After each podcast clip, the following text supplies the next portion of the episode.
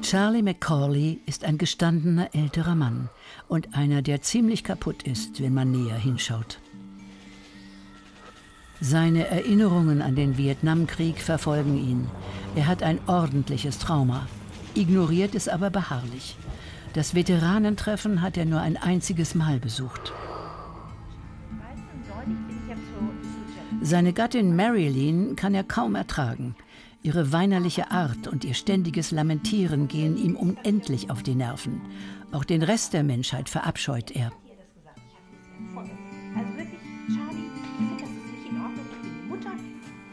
Unterm Strich waren die Menschen nichts anderes als Ratten. Huschende, trappelnde Ratten, die Müll fraßen, sich paarten und zwischen Ziegelschaben ihr Nest bauten.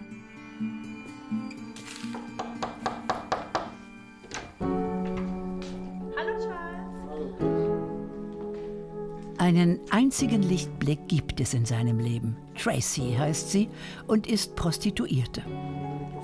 Seit Monaten treffen sie sich in billigen Hotelzimmern.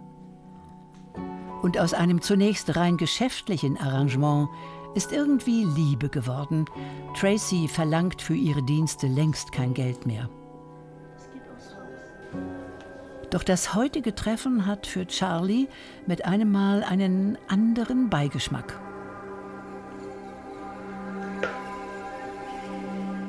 Er wusste es auf Anhieb.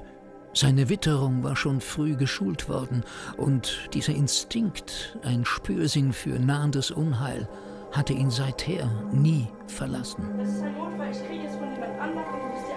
Tracy ist nicht gekommen, um mit ihm ins Bett zu gehen. Sie ist in einer Zwangslage und benötigt Geld für ihren drogenabhängigen Sohn. 10.000 Dollar. Keine Kleinigkeit für Charlie.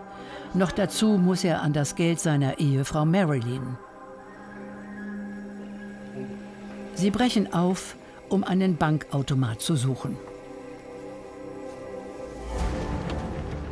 Er vergewisserte sich nur einmal mit einem Blick in den Rückspiegel, dass sie ihm folgte. Sie hatte die Unterlippe zwischen die Zähne geklemmt. Eine so vertraute Geste, dass er sich hütete, nochmals in den Spiegel zu schauen. Charlie hebt die 10.000 Dollar ab und weiß, dass dies das Ende ihrer Liebe bedeutet.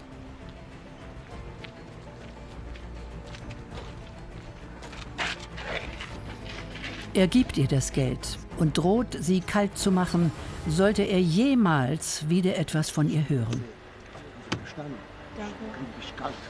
Charlie McCauley wartet auf den Schmerz, der mit leichter Verspätung einsetzen wird. Er weiß, dass sein Leben von nun an ein anderes sein wird. Ein Leben ohne Tracy, ohne Marilyn und ohne Vergebung.